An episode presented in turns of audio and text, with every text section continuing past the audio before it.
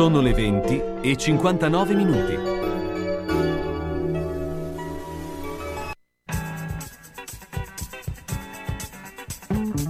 Una produzione Radio San Lucchino.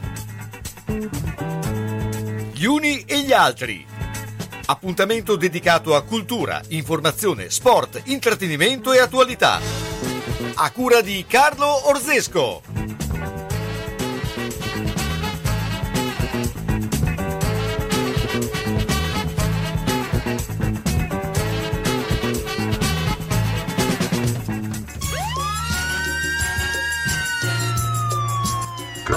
Fresco presenta Dopo con delitto con Elisabetta Contebuoni, Gianluca Corradi e con la partecipazione di Simone Metalli.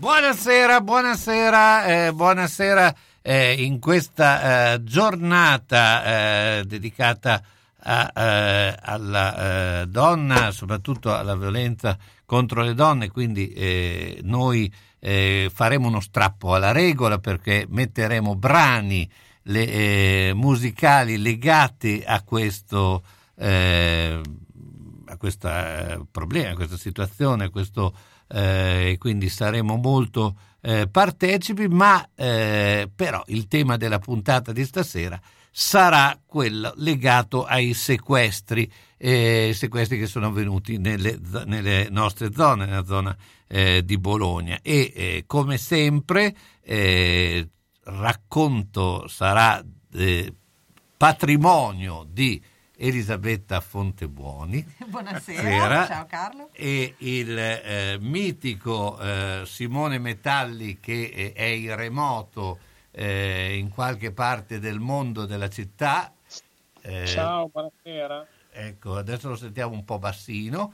E ovviamente, adesso? ecco, eh, e- Vai da Dio, sei perfetto. E eh, ovviamente Gianluca Corradi, mi presento, eh? No, no, ti presento io, ti ho messo oggi in fondo. Hai fatto eh, bene. Dopo ieri che eh, insomma, abbiamo raccontato invece dalla danza, siamo passati a questo. Ma eh, la eh, particolarità di, di- di quello che raccontiamo è che effettivamente eh, c'è stato un periodo molto eh, forte di quello che erano i sequestri di persone, per fortuna eh, si è eh, quasi, eh, eh, diciamo, eh, si è ridotto in maniera Beh, piuttosto forte. esatto, anche, anche e- perché Carlo, il, diciamo che dopo poi con Simone guardiamo anche perché c'è stata questa grande riduzione e insomma ogni tanto anche i nostri eh, politici o chi legifera fa le cose probabilmente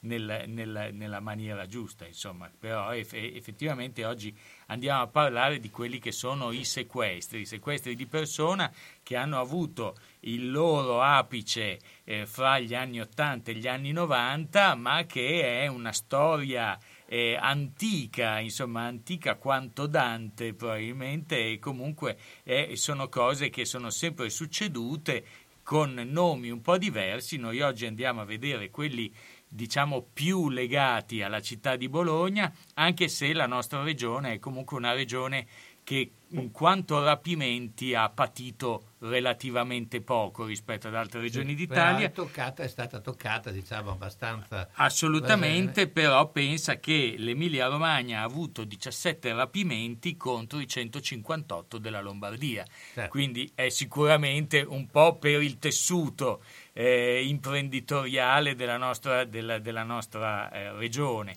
un po' anche perché comunque insomma, eh, siamo stati un po' meno toccati, probabilmente eravamo un po' più piccoli, un po' più controllati. Insomma. Sì, anche probabilmente anche dal fatto che eh, c'era forse anche più protezione di, eh, da parte di chi eh, insomma, aveva vissuto questa, eh, questa esperienza che comunque si è vissuta soprattutto in altre regioni in maniera più pesante. Cioè, anche perché, sai, più- durante la serata poi andremo a vedere anche come agivano queste bande di criminali che solitamente non erano uno o due sprovveduti che decidevano domani andiamo a rapire il Carlo, ma erano persone che avevano proprio delle, delle organizzazioni e queste organizzazioni passano molto più inosservate all'interno di una città di 3 milioni di abitanti come può essere Milano piuttosto che 500-600 mila persone del- dell'allora provincia di Bologna. E, e dove probabilmente una persona un po' di fuori con un accento un po' strano su una targa magari non di Bologna veniva subito notata e quindi aveva meno possibilità di andare a punto o di eh, ottenere i suoi risultati. Direi che partiamo subito e, e Simone, se te sei pronto, io andrei a capire un po', cioè qual è la storia del rapimento, perché a parte i, i- i poveri disgraziati, insomma le persone che ci sono ritrovate in mezzo, diciamo che la storia è lunga e, e ci sono un sacco di elementi che poi ci faranno capire anche meglio il nostro racconto. Sì, allora eh, direi che, come dicevi tu prima, la- gli anni d'oro del, del- del- diciamo, il periodo dei sequestri di persone più attive è stato tra gli anni 80 e gli anni 90, ovviamente è una pratica eh, criminale che affonda le sue radici nel passato, insomma il sequestro è una cosa che non scopriamo certo eh, tra gli anni 80 e gli anni 90. A noi ci interessa particolarmente questo periodo perché, come dicevi tu prima Gianluca, è un periodo molto attivo, eh, ha delle caratteristiche specifiche, ad esempio rispetto ai target eh, e alle zone, cioè in certe zone ci sono dei target precisi per motivi che andremo a vedere. Eh, ehm, ci sono anche dei motivi molto specifici, tu anticipavi un po' prima anche il dato politico, che è un dato molto interessante che andremo ad approfondire, ma anche per delle difficoltà oggettive che nel corso degli anni ehm, i rapitori si sono trovati a dover affrontare. Eh, dicevi prima che la, eh, la- la prima in classifica, in questa eh, classifica ovviamente poco eh, desiderabile, è la Lombardia, eh, che in questi, eh, in questi anni in cui, di cui stiamo parlando ha subito 158 sequestri, poi c'è la Calabria, con 128 e la Sardegna con 107. Non citiamo a caso Sardegna e Calabria perché mh, eh, questa è un po' un'anticipazione, anche ehm, delle, dei gruppi diciamo, eh, specializzati nei rapimenti provengono proprio dalla Sardegna, la famosa anonima sarda, ha- di cui anche stasera parleremo abbondantemente perché è, mh, ha operato in alcuni dei casi che tratteremo, e l'andrangheta calabrese, oltretutto perché eh, si specializzarono, perché avevano una conoscenza di territori specifici, quindi i sardi in Sardegna, ma anche in realtà in Toscana, zone al confine tra la Toscana e il Lazio, e i Cala- e che sono zone molto no, che loro conoscevano bene, molto, eh, alcune zone molto isolate, in Sardegna zone molto ricche di grotte, quindi anche eh, difficili da, eh, da scovare, mentre i calabresi hanno lo stesso tipo di vantaggio sul territorio.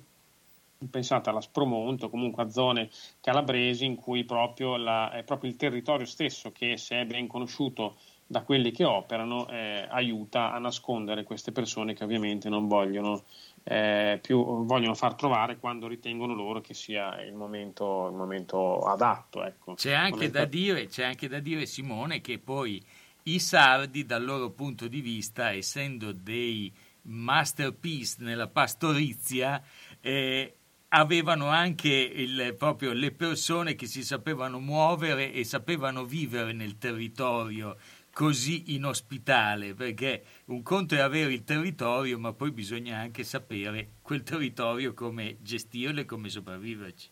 Ah, cioè, una certa adattabilità, ecco, questo sicuramente, anche perché insomma eh, organizzare un rapimento, come dicevi tu, non è una roba che si improvvisa o che si improvvisava, abbiamo parlato di due associazioni eh, malavitose di un certo eh, livello organizzativo, l'Anonima Sarda e citavamo l'Andrangheta, ma non ci sono solo loro che nel corso di questi anni hanno, fatto, hanno effettuato questi rapimenti, ad esempio mi viene in mente, ce sono stati in Veneto alcuni operati dalla Mala del Brenta, Certo. che si era specializzata in alcuni eh, tipi di rapimento proprio nella zona del Veneto. E noi intanto andiamo con la pubblicità.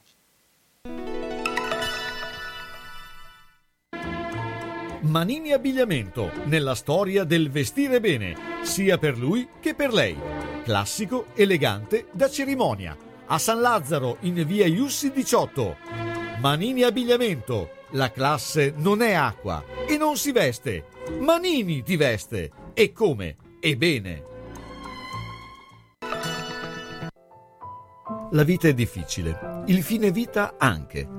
Per questo, quando arriva il momento, Bologna Onoranze si occupa di tutto, dalla cerimonia alle onoranze, dalla burocrazia al sistemare le questioni successive, come pensioni, problematiche bancarie, successioni, il tutto con competenza e ampia professionalità. Bologna Onoranze dei fratelli Calzolari, a San Lazzaro, via della Repubblica 74, telefono 051 46 70 52. A Bologna, via della Certosa 14G, via Mengoli 16C. Per l'ultimo gesto di amore e di eleganza verso noi stessi e i nostri cari, Bologna Onoranze.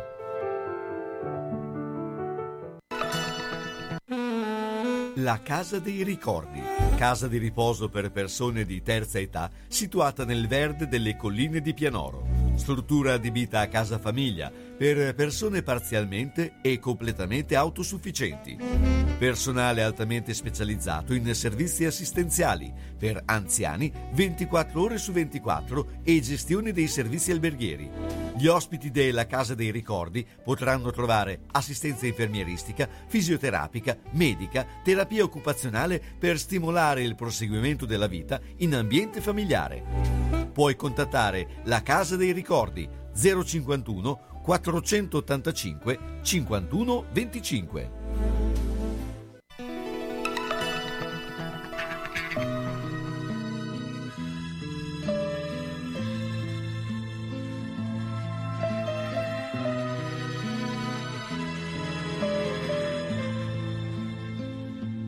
Ora che sono mezza inguaiata e che ho deluso le tue speranze, vieni di corsa, mi hanno avvisata per dirmi in faccia le tue sentenze. Padre davvero, lo vuoi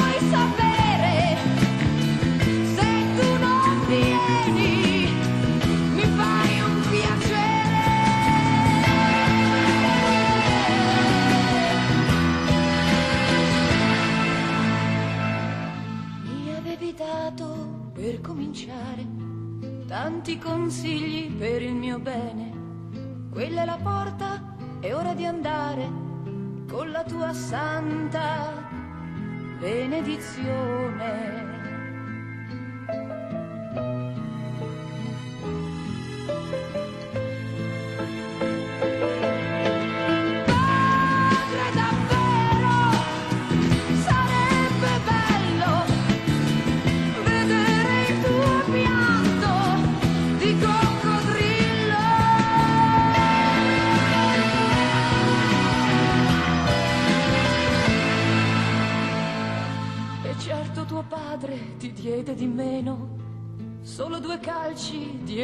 Schiena e con mia madre dormivi nel fieno anche in aprile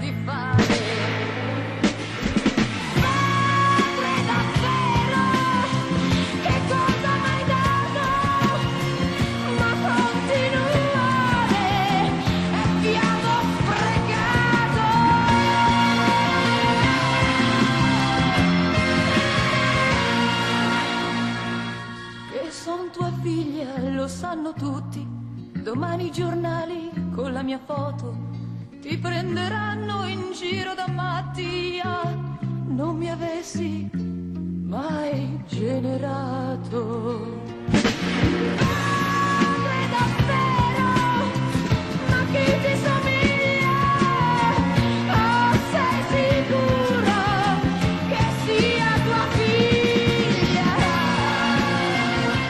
Ecco qua un ricordo di Mia Martini in un brano molto forte, molto eh, in parte autobiografico, poi c'è anche una eh, situazione molto... eh, ma eh, insomma eh, siamo partiti anche da questo rapporto sia nel primo brano che nel secondo del rapporto difficile familiare no? che eh, ci può essere tra, tra tra padre e figlie. Ma continuiamo col nostro racconto eh, per quanto concerne eh, i sequestri. eh, sentiamo eh, Gianluca eh, eh, nella dissertazione iniziale.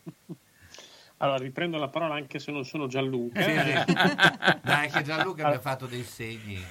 ho, indica- ho indicato vedete. Ho indicato la DAD.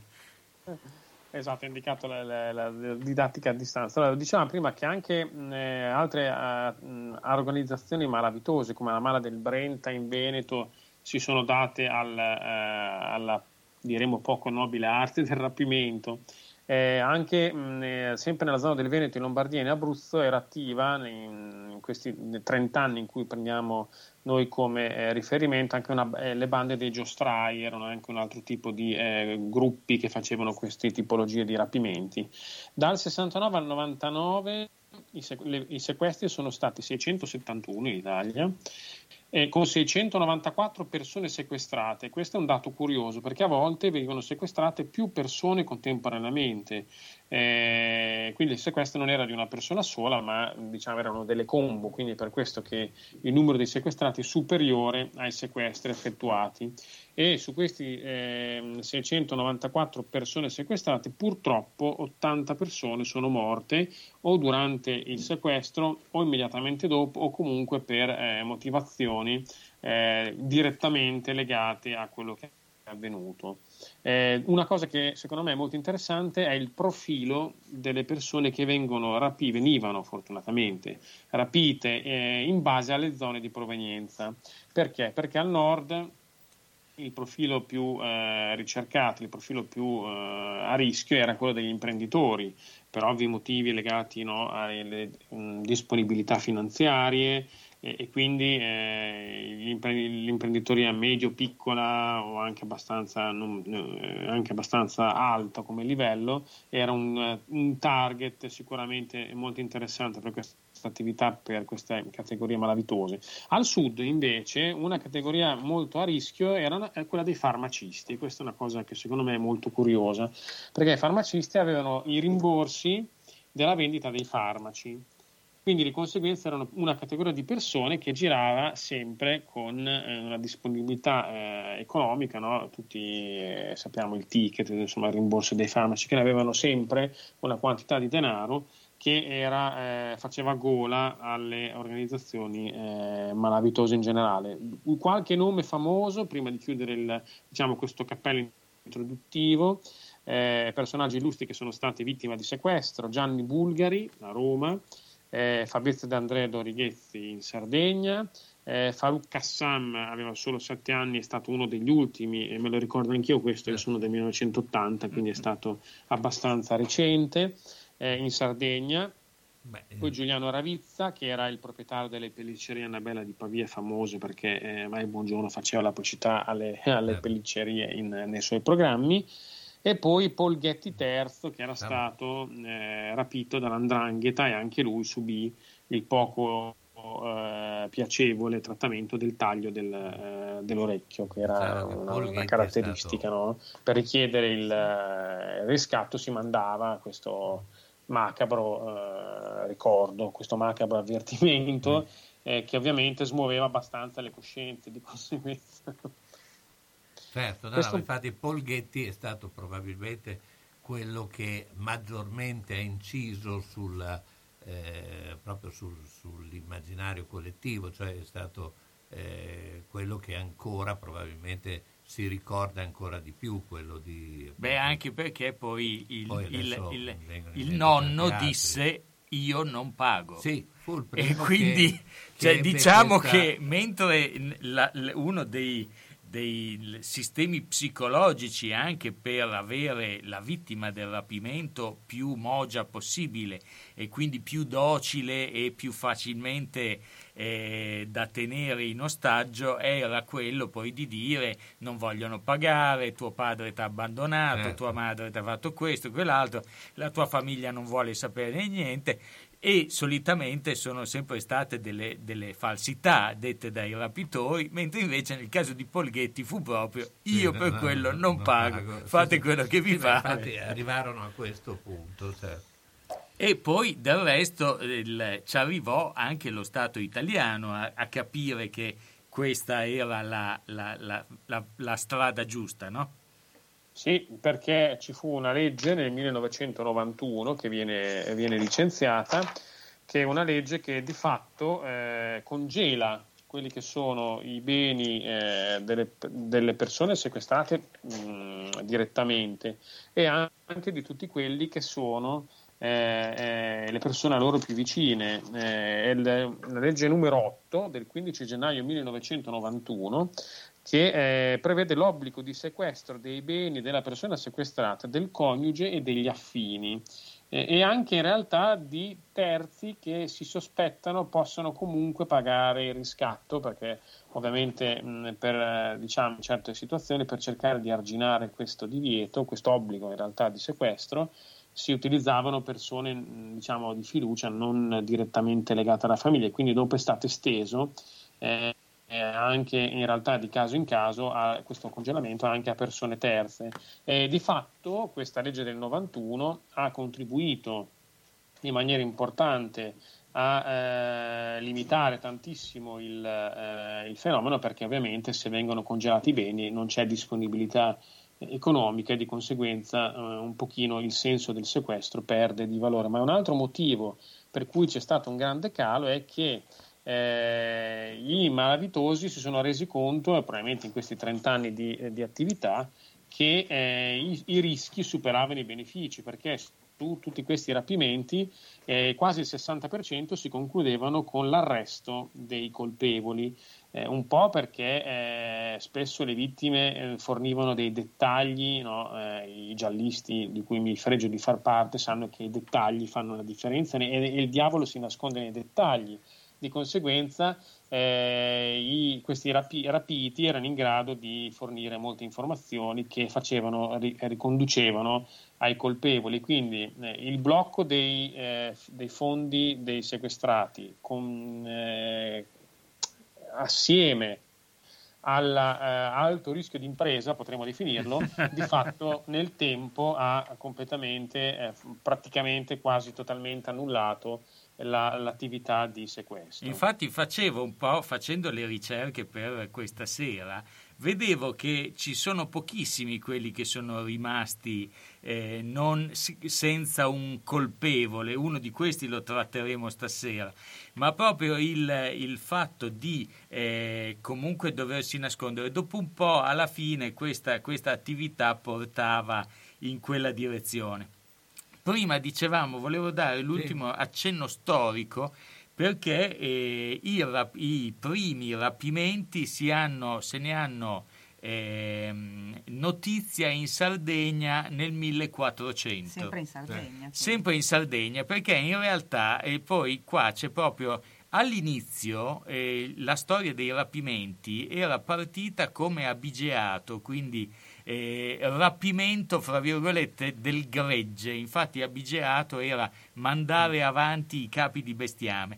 Poi si accorsero probabilmente che le- lessi da qualche parte, ho letto da qualche parte che il, eh, l'uomo non bela ed è più facile farlo andare in una certa direzione e quindi decisero, decisero di passare dal l'est- le- il, furto dei capi di bestiame, quindi mucche e eh, pecore, e passarono direttamente al, fu- al rapimento delle Con la persone. triste equiparazione degli uomini alle pecore. Beh, però con il fatto che l'uomo Devo sembra dire- che stia più buono e questo è uno sì, dei però motivi. questa cosa torna anche nei Co- nostri comunque- rapimenti. C'è una curiosità prima della pubblicità che insomma, conferma un po' quello che dicevate prima, che il- uno tra i sequestri più lunghi, probabilmente uno il più lungo, quello di Cesare Casella, è In Calabria, appunto. sì, eh, però eh, fu rapito il 18 gennaio del 1988 e rilasciato eh, in Calabria appunto il 30 gennaio del 1990, per cui un rapimento che praticamente è durato due anni. Beh, ma adesso eh, Simone non se lo ricorda perché era troppo piccolino, ma io mi ricordo la mamma di Certo, Casella che che, andava lì, in esatto. televisione. Cioè, due anni di rapimento, era- anche l'impegno che ci hanno avuto, perché comunque ci vuole degli uomini, ci vuole delle cose. Alla fine è un fatturato ridicolo se lo guardiamo no, a base annua. No, vediamo che anche un, era un impegno non indifferente anche per chi lo faceva, erano rapiti anche loro a loro volta. Pubblicità. Taglie forti a Bologna? Il meglio è solo da Iudonne Brugi Shop. Non perdete nuovi arrivi autunno-inverno donne e uomo fino alla taglia 80. Vi aspettiamo con tantissime novità. Oltre ai nuovi arrivi Sofia Curvi in esclusiva da Iudonna Lisalù, tantissime proposte per ogni occasione in tutte le taglie. Una collezione frizzante bella e colorata. Novità uomo con la qualità dello stile italiano, con una vestibilità incredibile ed un prezzo senza paragoni fino alla taglia 6XL. E allora vi aspettiamo a Bologna in via Bentivogli 13, zona ospedale Sant'Orsola, dal lunedì al sabato, dalle 8.30 alle ore 13, dalle 15.30 alle 19.30. Parcheggio gratuito in garage adiacente e per maggiori dettagli 051 34 08 93. E se non potete venire a trovarci www.lavetrinadimarina.it. Iodonne Brugi Shop, qualsiasi taglia abbiate noi l'abbiamo. You better watch out, you better not cry. Sembra così, ma Natale fa presto ad arrivare. E allora i panettoni del forno Cassari sono già pronti per essere portati a casa. E poi il pane fresco, la produzione artigianale di pasticceria dolce e salata, il forno attivo per le prelibatezze da mettere sulla tua tavola, le torte su ordinazione. mm, vado da Cassari. Forno Cassari, via Lavino 135M a Monte San Pietro. Telefono 051 67 61 504. Ariale in via Risorgimento 1 051 75 08 71. Magna magna, magneria e sbrisa per la dieta. Me avaga al forno Cassari. È tempo di risparmiare! C'è il Black Friday! E da Materassi Barone col Black Friday si risparmia fino al 60% su materassi, reti, letti e poltrone di Dorelan, Tempur e altre 22 marche. Prendi subito l'appuntamento allo 051 94 22 33 dal 24 novembre al 1 dicembre, mi raccomando! E dove andiamo? A Castel San Pietro Terme, a Casalecchio di Reno o a Bologna in via Massarenti 71 o in via Toscana 131? Andiamo dove vuoi, basta che andiamo da Materassi Barone. Materassi Barone, dal 1967, lo specialista del riposo. A Sasso Marconi, ristorante L'Oasi, da 50 anni specialità di pesce e cucina tradizionale. Giuliano ed Anna vi attendono con pasta fatta in casa, carne, pesce, piatti storici e specialità premiate, come le tagliatelle alla bolognese, riconosciute tra le migliori a Bologna dall'Associazione degli Apostoli della Tagliatella. All'Oasi si valorizzano le proposte per dare valore ai propri ospiti, una garanzia per tutte le occasioni nella cornice di un locale storico con ampio parcheggio e sono anche hotel. Sono in via Setta 7 a Sasso Marconi, alla rotonda dell'ex casello autostradale, chiuso la domenica sera. Info e prenotazioni 051 84 16 08 e su Facebook L'Oasi Ristorante Hotel Sasso Marconi.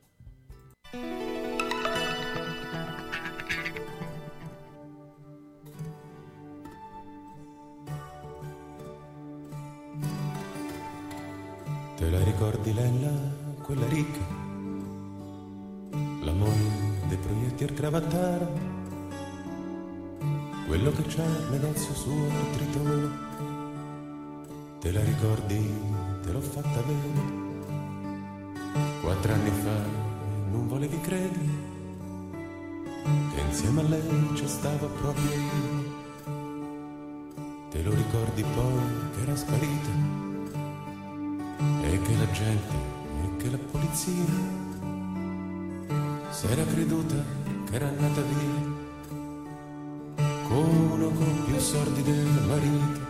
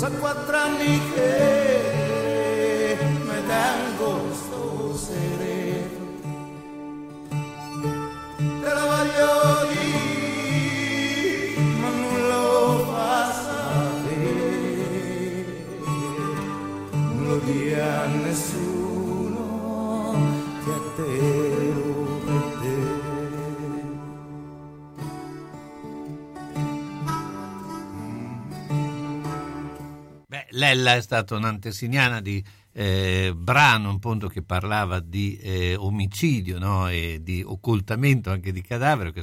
Del, eh, con Edoardo abbiamo fatto diverse cose, quindi eh, so anche un po' tutte le, le- le storie.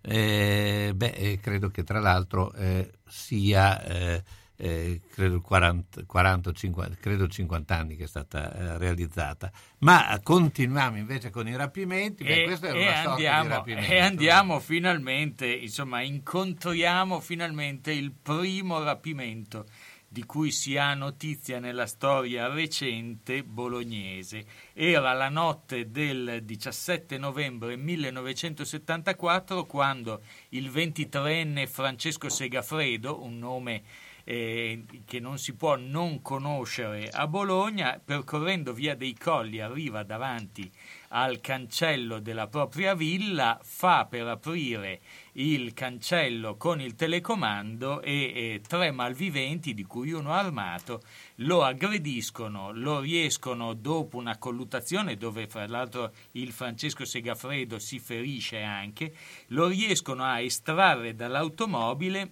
e per sedarlo, per poterlo portare, diciamo, in trascinarlo su un'altra automobile, gli vengono ah, fatte anche tre iniezioni. Eh, la macchina viene portata via guidata da uno dei rapi- rapitori e eh, la famiglia non si accorge di nulla. Al- la mattina dopo, quindi siamo alla mattina del 18, il- la signora Piacentini, che era la mamma di Francesco, eh, riceve alle 6.30 una telefonata, la, la villa viene svegliata da questa telefonata, c'è una persona con un accento eh, un, un po' meridionale, ma neanche tanto, dice si faceva fatica a capire che effettivamente questa persona non era del nord Italia o comunque avesse un accento ben preciso. Questa persona gli fa presente e dice guarda tuo figlio non è tornato a casa questa notte e l'abbiamo rapito, vogliamo 2 miliardi in contanti in banconote da 50 e 100 mila lire. Eh, I 2 miliardi del 74 convertiti in euro senza fare l'inflazione sono un milione di, eh, di euro attuali. Ebbene, il, il- il- nel- questo, questo rapimento, oltre ad essere il primo di Bologna, eh, Francesco, fra l'altro, Francesco Segafredo all'epoca era anche, eh, aveva preso il posto del babbo che era scomparso da poco nell'azienda di famiglia, eh, aveva abbandonato gli studi per dedicarsi a pieno nella torrefazione del caffè e il- il- lascia tutti un po' eh, sgomenti, ma soprattutto rimane tutto con un grandissimo riservo e quindi eh, si sa pochissimo e si cerca di mantenere la cosa il più segreta possibile. La madre eh, contatta un, av- un avvocato amico di famiglia, il- l'avvocato Mario Cagli, eh, al quale chiede supporto per eh, procedere alla liberazione del figlio. Purtroppo nei Cagli, Cagli si confida con il procuratore di Bologna dell'epoca, in qualche maniera la notizia arriva ai giornali e il Carlino ne pubblica la, il- il- la notizia quasi, quasi il, il- giorno dopo. Eh, questo fa eh, indispettire i rapitori che si ritrovano con la notizia sui giornali, eh, avviene un po' di, di- di scambi, il- ma ehm, il- il- l'avvocato Cagli eh, decide di fare una, una lettera aperta ai rapitori sul giornale dicendo guardate eh, i tempi che ci avete dato per raccogliere i soldi, per raccogliere la cifra che ci avete richiesto sono troppo stretti, la cifra è troppo grossa, noi faremo il tutto il possibile per riavere indietro il, il no- il ragazzo e il- quindi il- non si sa bene come e quando, fatto sta che il 20 la notte fra il 20 e il 21 novembre eh, sembra in provincia di Rimini eh, viene pagato il riscatto di 500-800 milioni, non si sa esattamente la cifra che è stata pagata e il 21-11, quindi se- solo cinque giorni dopo il rapimento, il rapimento lampo, eh, Francesco Segafredo viene fatto accomodare dentro al bagagliaio di una BMW, viene sedato nuovamente per impedirgli di capire la lunghezza del percorso e del tragitto che avrà fatto e viene lasciato sull'autosolo in un'area, in una piazzola di sosta vicino a Pian del Voglio.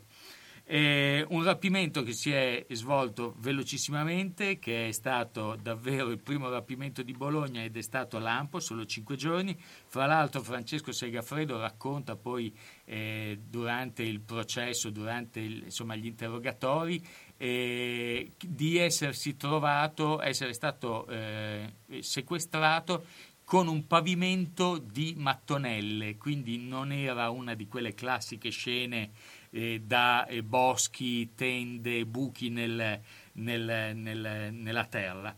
Eh, una cosa interessante è che questo rapimento, come dicevamo prima, è uno dei pochi che è rimasto senza un colpevole certo.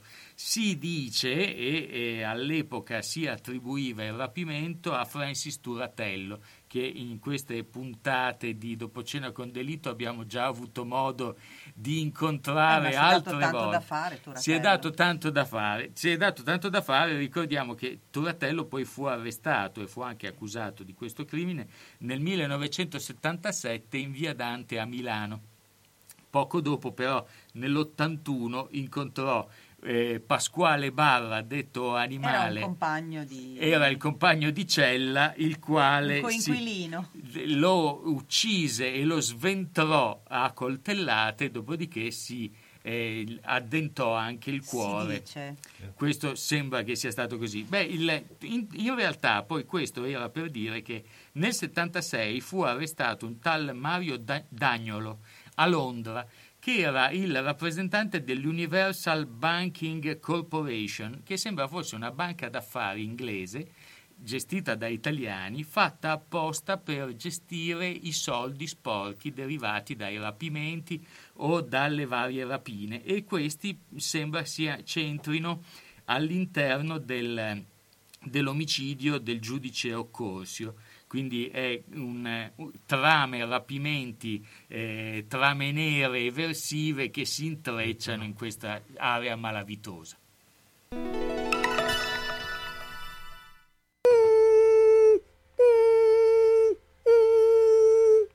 Ma cos'è? Sono le zanzare che piangono, non passano brisa. Uno solo è Melotti, il Melo Melo. Serramenti, infissi, finestre in PVC, porte blindate e i leder stand for. Via Emile Ponente 252 Quinto, telefono 3109 44. Sono in tanti? Uno solo il Melo Melo. Melotti! Senti che roba che ti dico. Come? Non senti? Allora orecchie aperte e apparecchio acustico in funzione. Per le prime, beh, le hai. Il secondo è solo da Audiotech. La tecnologia e la semplicità dei nuovi apparecchi permettono di sentire bene, comodamente, anche per il portafoglio. Sì, perché prendendone due, il secondo lo paghi il 50%. Comodità, garanzia, risparmio e la professionalità di Audiotech. Via Tolmino 5A a Bologna. Telefono 051 615 42 91. Hai sentito quel che ho detto? No? Allora Audiotech fa per te. Quando cerchi la tradizione del commercio, Elisa e papà ti aspettano in via Toscana 152F a Bologna. Le colazioni con le paste fresche, il pane che arriva dal forno, i prodotti per fare i dolci in casa e quelli classici da dispensa. Insomma, il bar e la latteria come una volta. La tradizione che prosegue nel tempo. Elisa e papà la portano avanti in via Toscana 152F a Bologna, in San Ruffillo. Telefono 347 89 27 921. La latteria e il bar insieme con le cose che addolciscono la tua giornata. Che bello!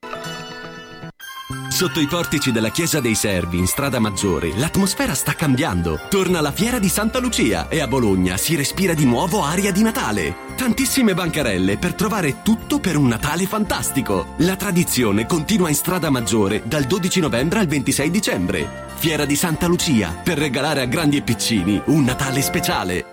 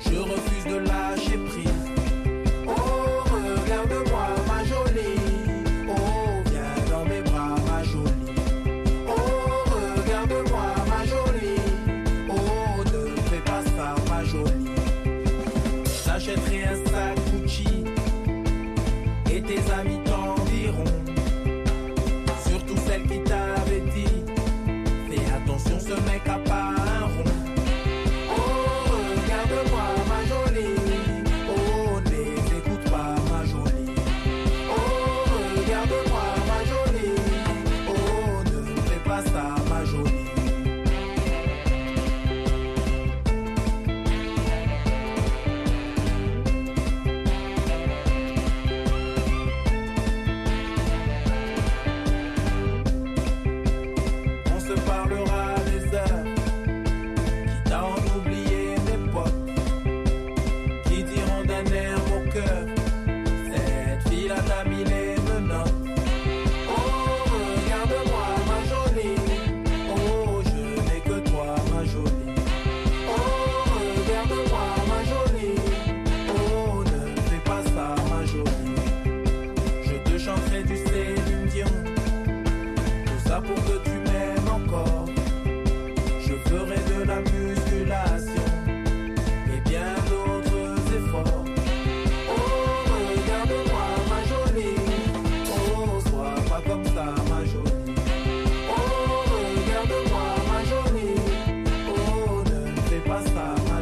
Sa jolie est assise chez sa sœur, ses valises à l'entrée du salon et elle pleure.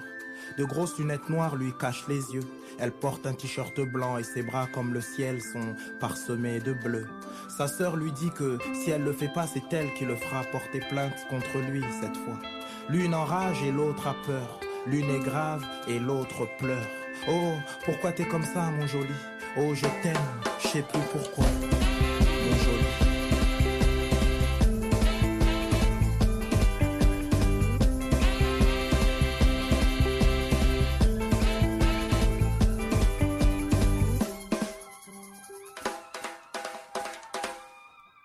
Qua, un altro amore finito male, amore un po' eh, esagerato. Ma eh, partiamo da... eh, ricontinuiamo la nostra storia, vedo che El- Elisabetta è lì, Sì, pronta. questo qua ve lo racconto io. Questo è il rapimento, forse è un altro rapimento che tutti ricordano a Bologna e se Segafredo è un nome che non si può non conoscere a Bologna e provincia, la ragazza di cui andiamo a parlare è Ludovica Rangoni Machiavelli. Questo nome lo conoscono in tutta Italia, in tutto il mondo probabilmente. Allora, Ludovica è una ragazza di 24 anni che vive con i genitori, è tornata a vivere con i genitori e si è rimessa a studiare. E, il- la sera del 4 maggio 1983, siamo già negli anni 80, mentre sta tornando a casa dopo aver fatto la sua scuola serale, lei frequenta il eh, liceo Giacomo Leopardi, eh, nella zona di, diciamo di Castel dei Britti, in via Tomba Forella, viene accostata da un'automobile, lei guida la sua 500 verso casa, un'automobile la, accosta, la stringe proprio e la blocca e la costringe a scendere. Due persone la costringono a scendere e la caricano su una- un'altra macchina. Lei a questo punto sparisce, è rapita, verrà eh, restituita alla sua famiglia il 12 agosto, quindi dopo poco più di tre mesi. Ehm, in questi tre mesi c'è una vicenda abbastanza complicata, abbastanza interessante di trattative che diventano sempre più angosciose, di contatti sempre più complicati, di istruzioni date in una maniera veramente rocambolesca. E all'inizio di questo rapimento c'è prima di tutto il silenzio e quindi e, e già questa è una tattica perché i rapitori lasciano la famiglia nell'angoscia di non sapere che fine abbia fatto la Ludovica, la loro congiunta. Poi si fanno vivi e si fanno vivi in una maniera particolare, si fanno vivi con delle lettere, in questo rapimento non ci sono telefonate. I rapitori non vogliono eh, farsi, farsi sentire, non vogliono ovviamente essere intercettati in nessun modo, scrivono, fanno scrivere a Ludovica delle lettere indirizzate al medico e al commercialista della ditta di famiglia, dove eh, nella- le- nelle prime lettere che arrivano il 9 di maggio eh, Ludovica dice di stare bene, di essere trattata bene, di essere stata ovviamente rapita e eh, dà le prime istruzioni. Viene chiesto un riscatto di 3 miliardi, che non so quanti sono oggi, a quanto Un corrispondono. milione e comunque mezzo di euro. Un milione e mezzo di euro era facile, ci potevo arrivare. Vengono chiesti 3 miliardi di riscatto e, mm, e si chiede che la risposta a, questa- a queste lettere venga data con un annuncio sul Carlino. L'annuncio deve contenere, eh, deve essere un annuncio eh, immobiliare e praticamente deve contenere la frase vendo appartamento di lusso 300 milioni e i numeri di telefono del commercialista e del medico.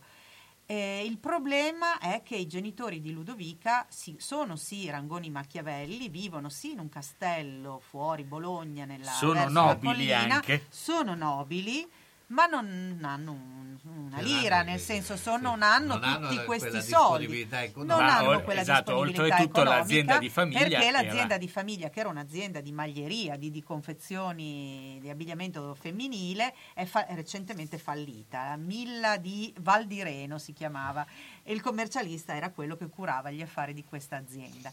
Quindi mh, arrivano queste lettere, chiaramente i genitori eh, si angosciano e ehm, non sanno all'inizio come fare, ma nel frattempo eh, ne parlano i giornali, la cosa esce sui giornali, tutta Bologna conosce la vicenda.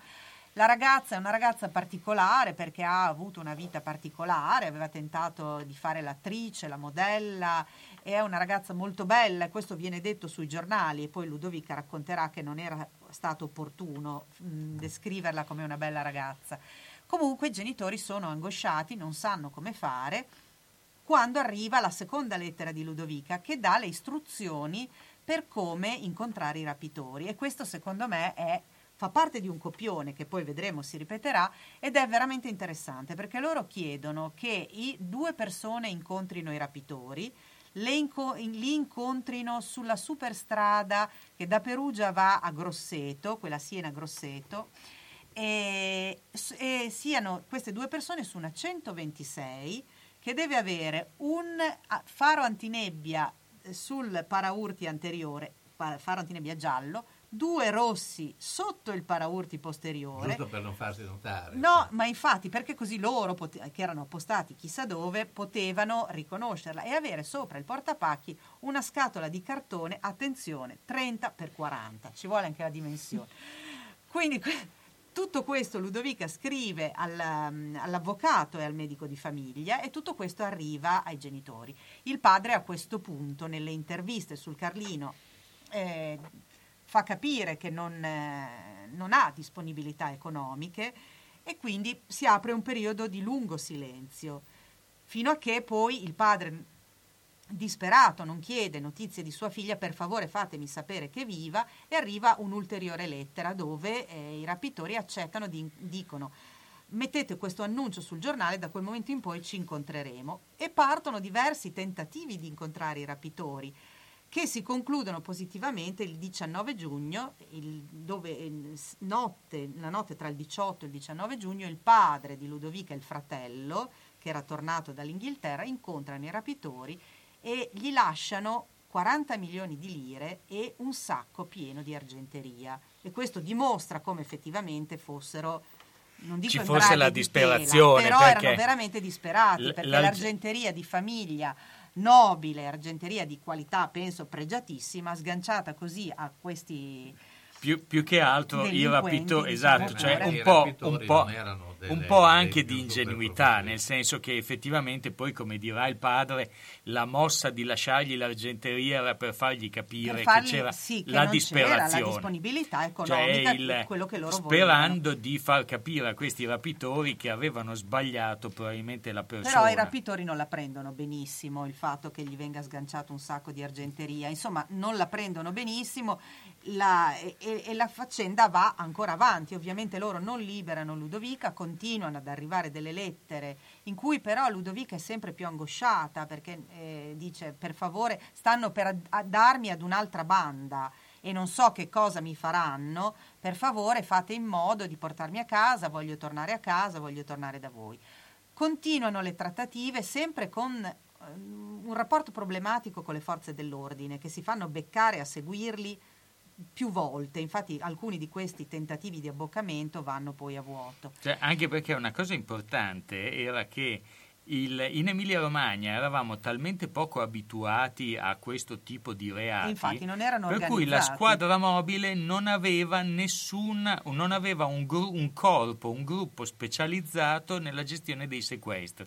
Quindi il sequestro veniva lasciato a chi- a- al primo, mh, fra virgolette, poliziotto Ma che, sì, anche carabinieri. che eh, cioè, passava, si ma comunque senza avere una, una, una- un'istruzione specifica su come poi andare a seguire e non farsi vedere. E eccetera, mentre eccetera. invece dall'altra parte i rapitori erano molto svegli perché si erano resi conto che la, ma- la prima vol- le prime volte le macchine, la macchina, la 126, eh, che, che ben conosciamo, era seguita doveva essere seguita a tanti chilometri, invece era qualche metro più indietro la macchina dei carabinieri. Poi, allora, dopo eh, un altro periodo di silenzio, si ritorna ad un nuovo contatto e a, eh, a questo punto eh, esce di scena il fratello di Ludovica e al nuovo incontro eh, vanno il padre e il fidanzato. Il viaggio, siamo già ormai verso la fine di luglio, il primo viaggio che loro fanno eh, di nuovo va a vuoto, i carabinieri intralciano eh, l'incontro con i, eh, con i rapitori ma eh, Ludovica continua a scrivere disperata e a questo punto i rapitori chiedono che le cose vengano eh, gestite in maniera diversa e vengano gestite solo dal fidanzato di Ludovica che si chiama Massimo Mutti ed è un personaggio che a questo punto entra in scena e vedremo poi che sarà risolutivo. Ma il- la cosa, il- un po' questa 126 è la 126 del gruppo TNT, se ricordiamo i fumetti dell'epoca. Sì, vabbè. Perché il babbo di que- degli Ludovica eh, purtroppo era rimasto ferito durante la seconda guerra mondiale e non riusciva a stendere la, il- la- la Non riusciva gamba. a piegare la gamba, aveva l'anca, sedersi nella 126 era aveva l'anca bloccata e quindi la 126 oltre ad avere il portapacchi, il pacco 30x40 sopra le luci posizionate come le volevano, aveva anche il sedile del passeggero eliminato e il babbo stava seduto sul sedile dietro. Poverità. Onoranze Funebri Serra Aldo propone il miglior servizio per l'ultimo saluto con ampia e accurata scelta di materiali, organizzazione seria e qualificata per ogni territorio e convenzionata Socrem. Con servizio continuato e festivo offre assistenza rispettando il decoro con ampia esperienza. Onoranze Funebri Serra Aldo e San Giovanni in Persiceto, via Cristoforo Colombo 1, strada dell'Ospedale Nuovo. Telefono 051 82 69 90 oppure 338 77 81 890. Onoranze Funebri Serra Aldo garantisce l'ultimo saluto con delicatezza e professionalità. Da Clo, la bottega dei nonni con telefono 051 35 27 94, prodotti ed abbigliamento per la terza e quarta età, tutta intera con apertura posteriore, paracolpi per spondeletti, bavaglioni per adulti, lenzuolo contenitivo anticaduta, camicia da notte aperta dietro, possibilità di apportare modifiche secondo necessità. Inoltre distribuzione diretta presso istituti e case di riposo e i prezzi sono economici. In più intimo e abbigliamento per tutti. Da Clo, la bottega dei nonni in via Zampieri 1 secondo a Bologna, zona Bolognina, telefono 051 35 27 94. Ed ora è grande offerta di fine stagione. Se compri due capi estivi, il secondo, quello che costa meno, lo paghi la metà. Autocarrozzeria Losi ripara il veicolo in sole 24 ore. Dal 1961, riferimento per l'auto di ogni marca, da riverniciare, lucidare, con esperienza e professionalità. Autocarrozzeria Losi, via Marconi 109 a Casalecchio, telefono 051 57 13 54 www.autocarrozzerialosi.it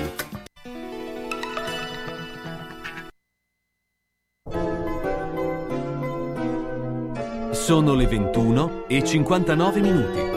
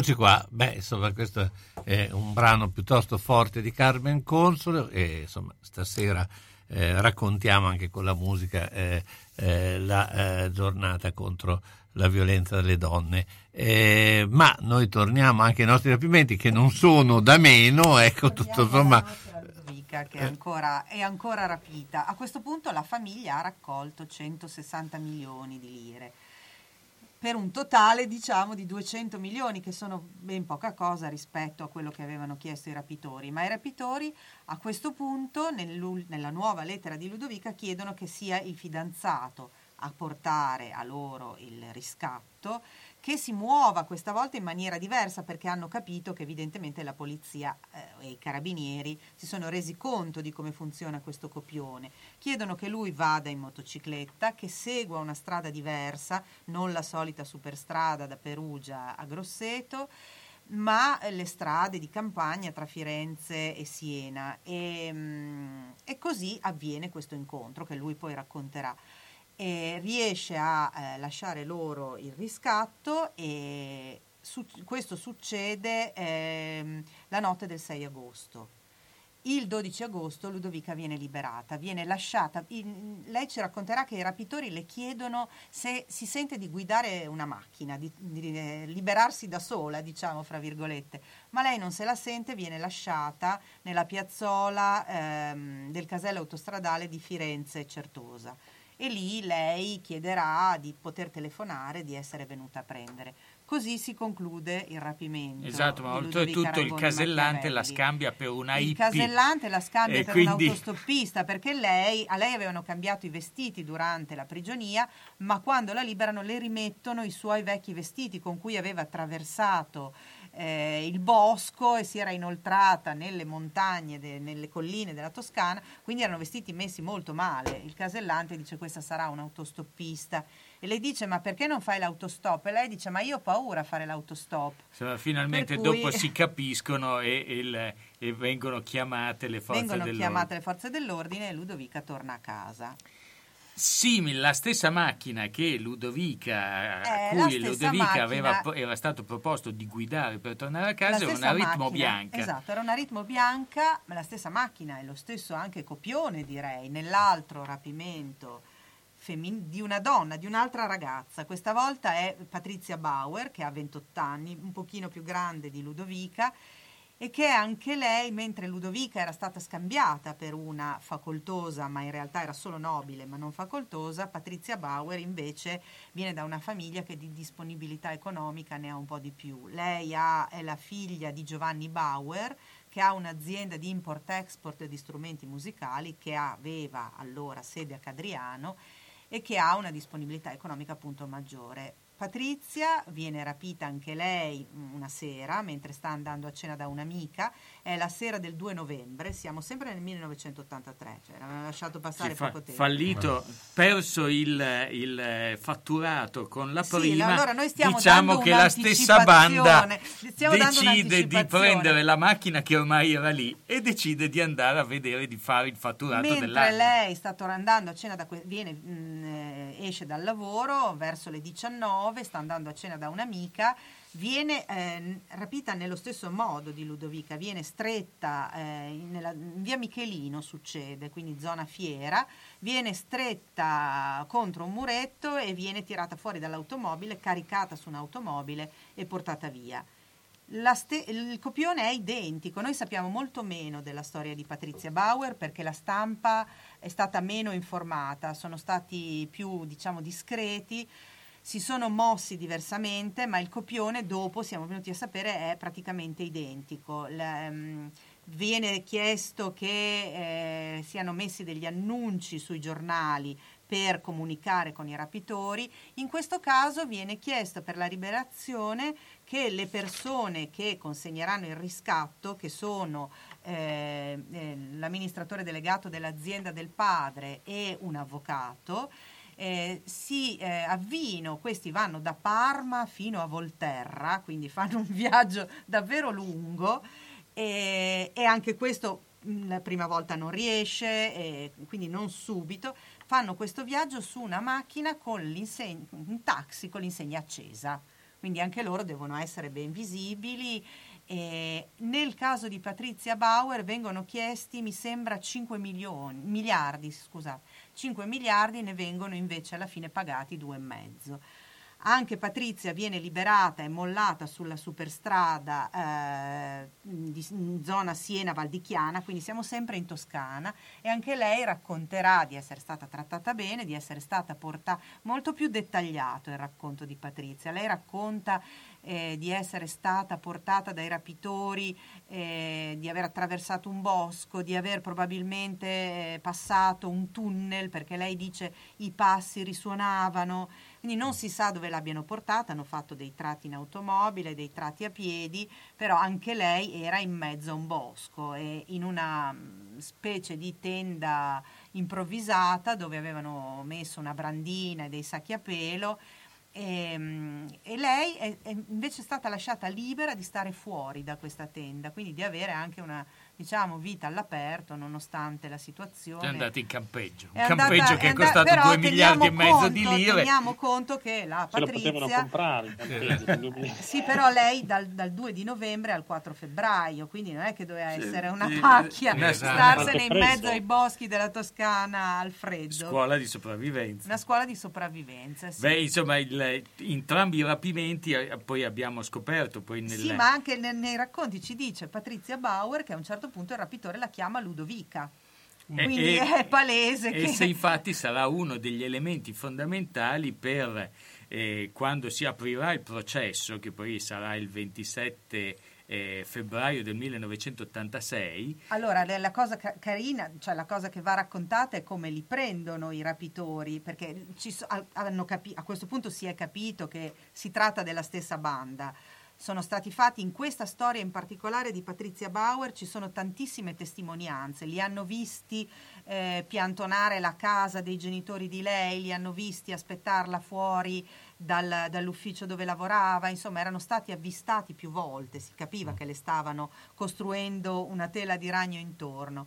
E siccome il copione è lo stesso identico, è chiaro che si tratta della stessa banda.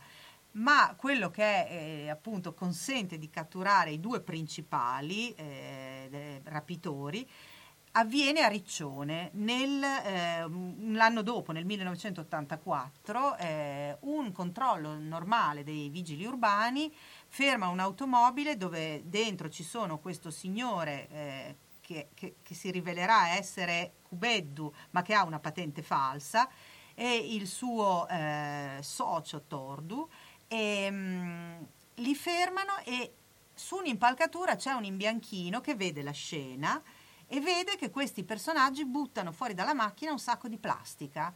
E dentro questo sacco di plastica ci sono le banconote da 100.000 lire del rapimento di Patrizia Bauer che il Cubeddu negherà sempre di aver buttato fuori dalla macchina. Lui, Miei, sì, ma sì, sì, certo. lui dirà certo la, la macchina è rubata, d'accordo ci sto, la patente è falsa, va benissimo, Ma quei io soldi non ho non so chi- buttato mai fuori dei soldi, non Segnati, conosco tra neanche... perché sì, immagino sì, che sì. fosse segnato.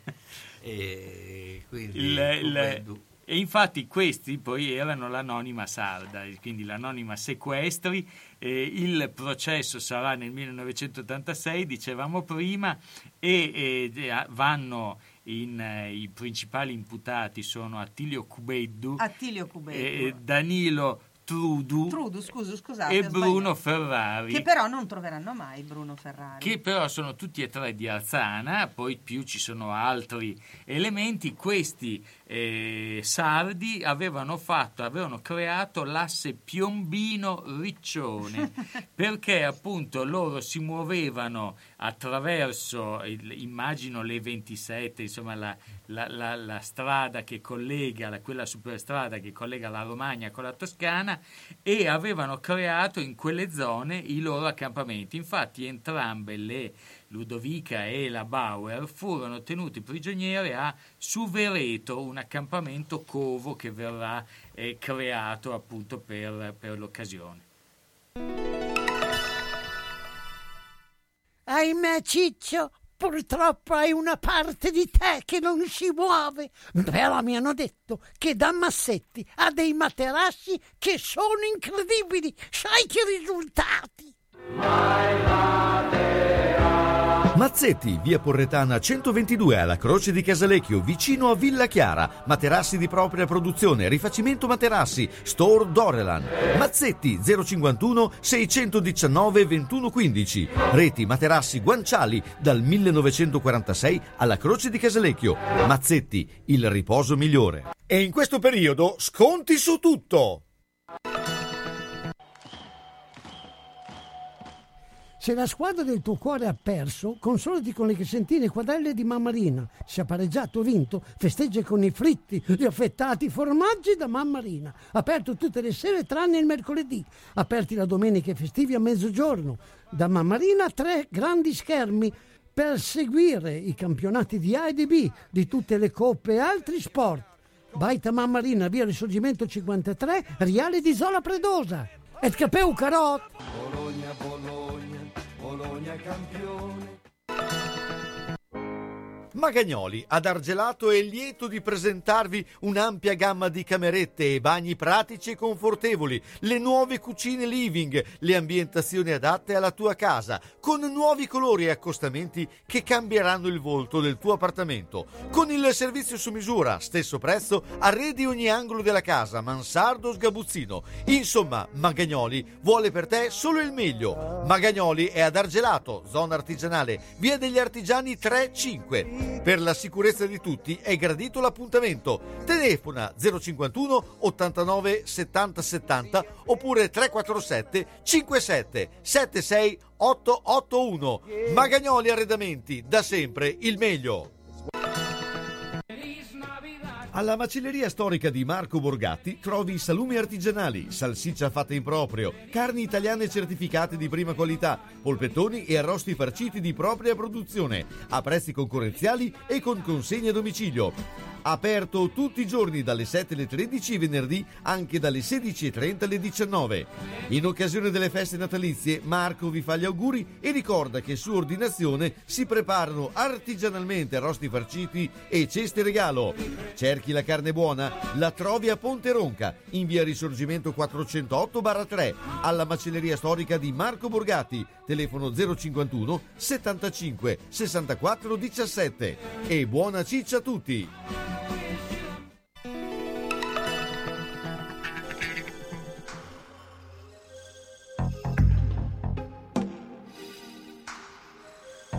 La ragazza non immaginava che anche quello fosse l'amore.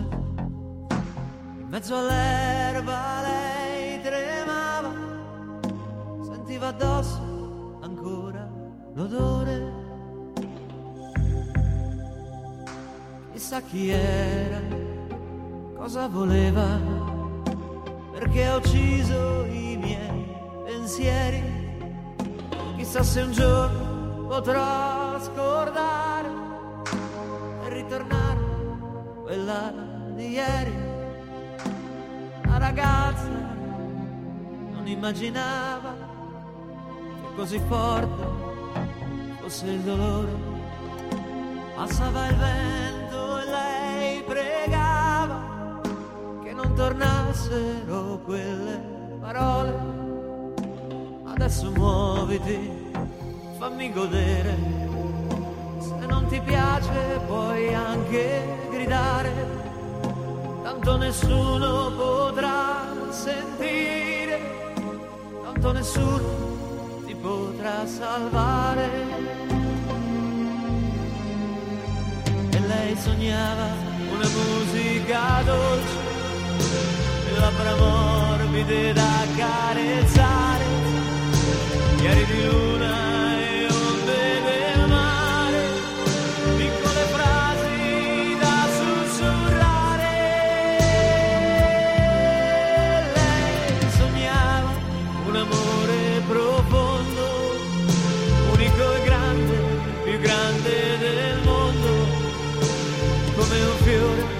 stato spezzato, così l'amore le aveva rubato. Ecco, Luca Bar- Barbarossa, tra l'altro questo brano qui vinse anche a Sanremo, mi ricordo, e insomma è stato un brano che eh, eh, entrò molto nella, eh, eh, con forza eh, in un ambiente solitamente molto più eh, puritano come era appunto quello Sanremo di un'epoca, adesso probabilmente sono cambiate alcune cose.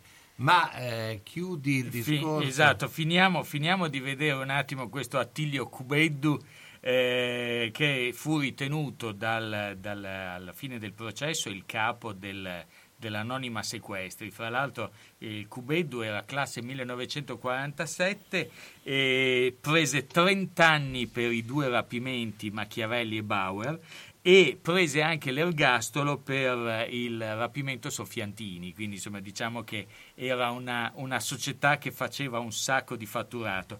E quello che successe è che il 7 aprile del 1997, mentre si trovava nel carcere di Badue Carros in Sardegna, eh, durante un permesso premio, perché era diventato anche collaboratore di giustizia, eh, si diede alla macchia e tuttora è il secondo latitante più pericoloso dopo Messina Denaro ricercato dalle autorità.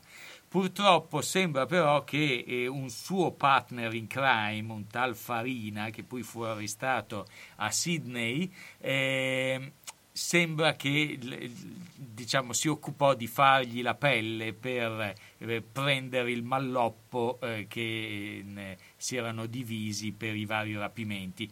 Anche perché questo di Cubeddu hanno trovato sempre in quegli anni un conto cifrato eh, in Svizzera eh, con ancora un miliardo e mezzo di lire. E, e questo miliardo e mezzo non è mai stato reclamato da nessuno, quindi sembra un po' strano che latitante, eh, se, si, se fosse ancora vivo, avrebbe lasciato lì i soldi.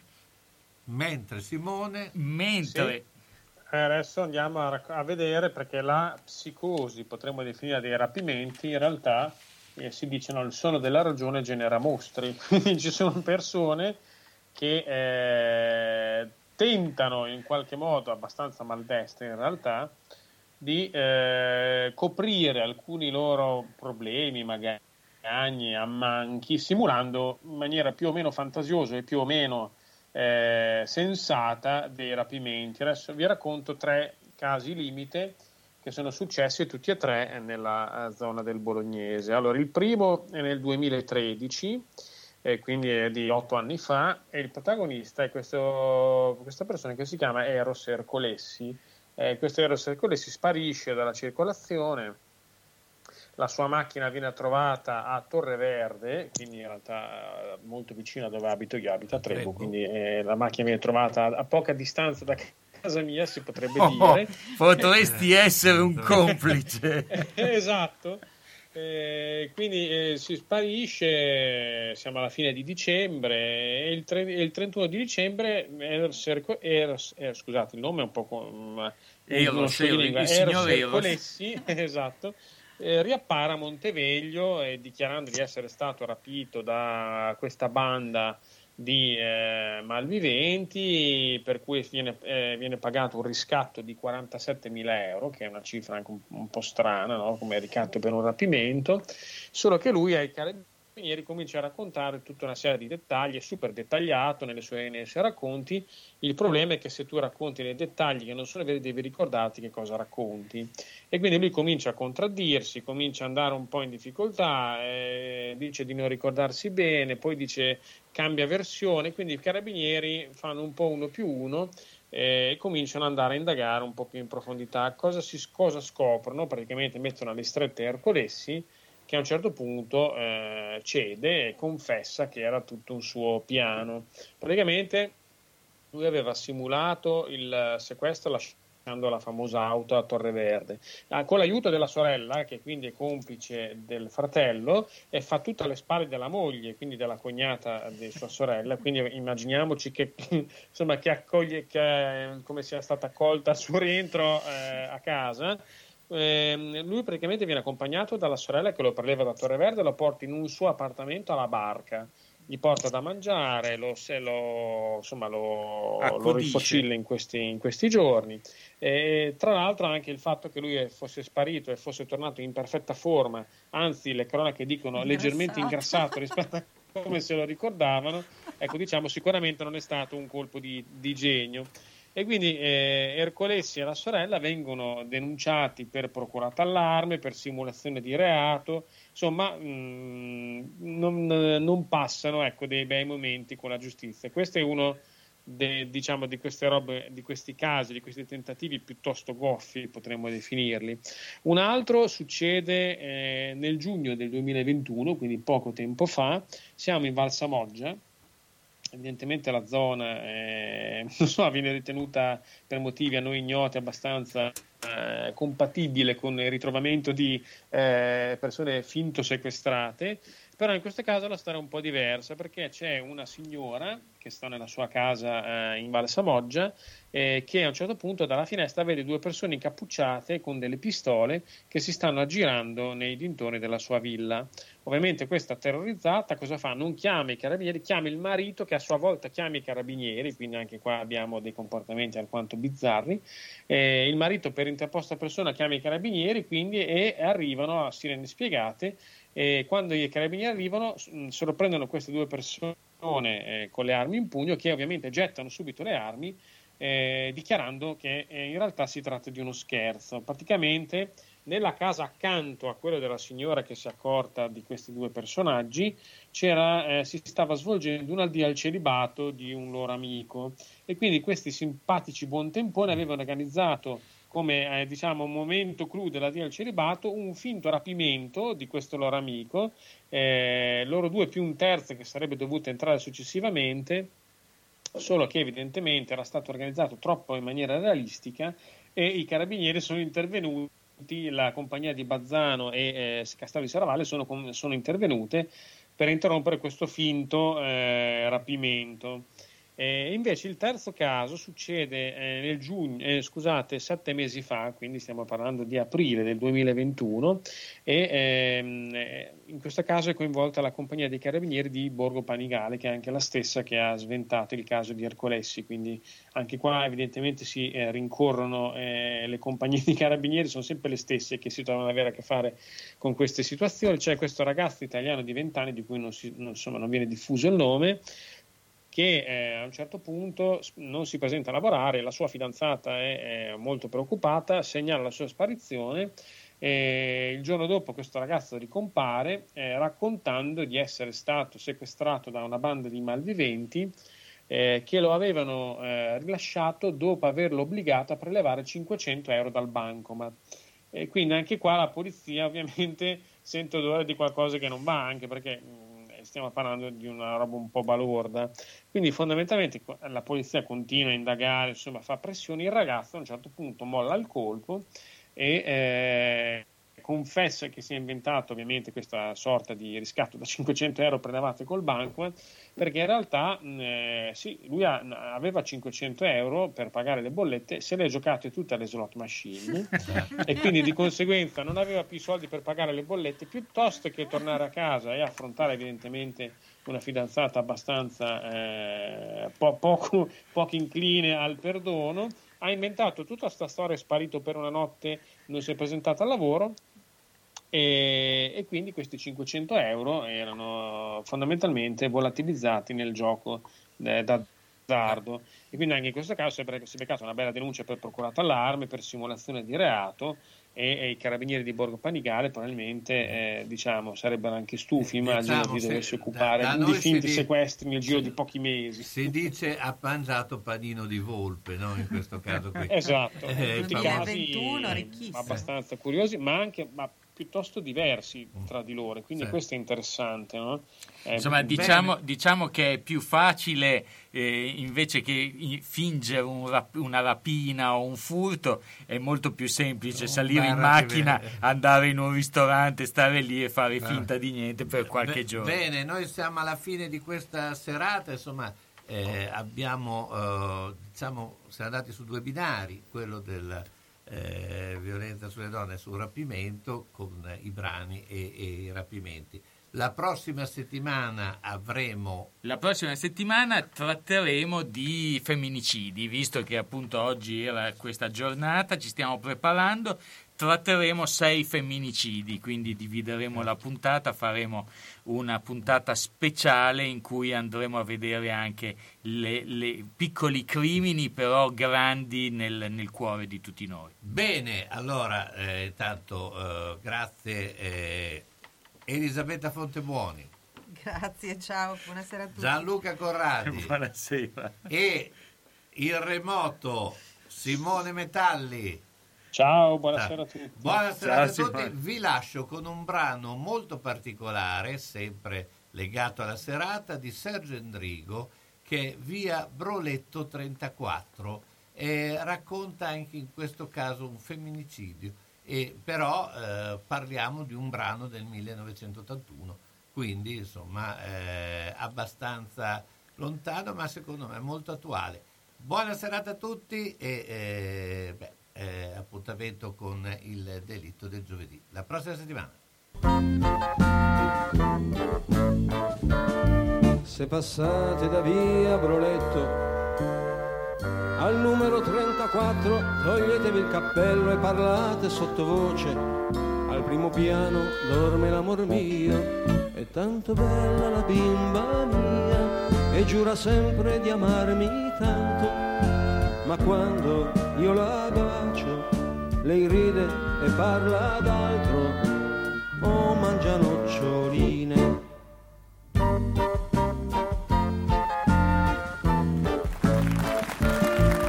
troppe volte mi lascia solo e torna quando le pare e poi mi guarda appena, non dice dove è andata. Tante volte penso di lasciarla, io vorrei ma non posso andare, è la mia croce, la mia miseria, ma è tutta la mia vita, per me è tutto il mondo, è tutto quel che ho.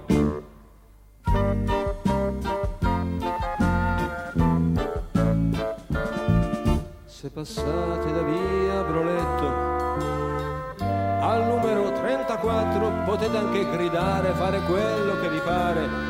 L'amore mio non si sveglierà. Ora dorme sul suo bel viso, c'è l'ombra di un sorriso, ma proprio sotto il cuore ha un forellino rosso, rosso come un fiore sono stato io, mi perdoni Dio, ma sono un gentiluomo e a nessuno dirò il perché, a nessuno dirò il perché.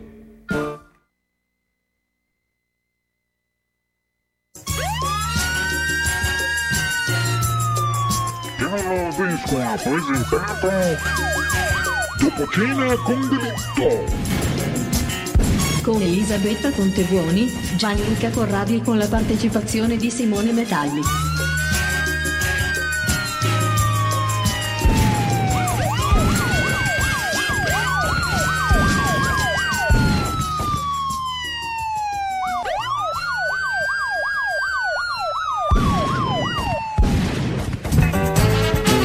Radio San Luchino abbiamo trasmesso Gli Uni e gli Altri. Appuntamento dedicato a cultura, informazione, sport, intrattenimento e attualità. A cura di Carlo Orzesco.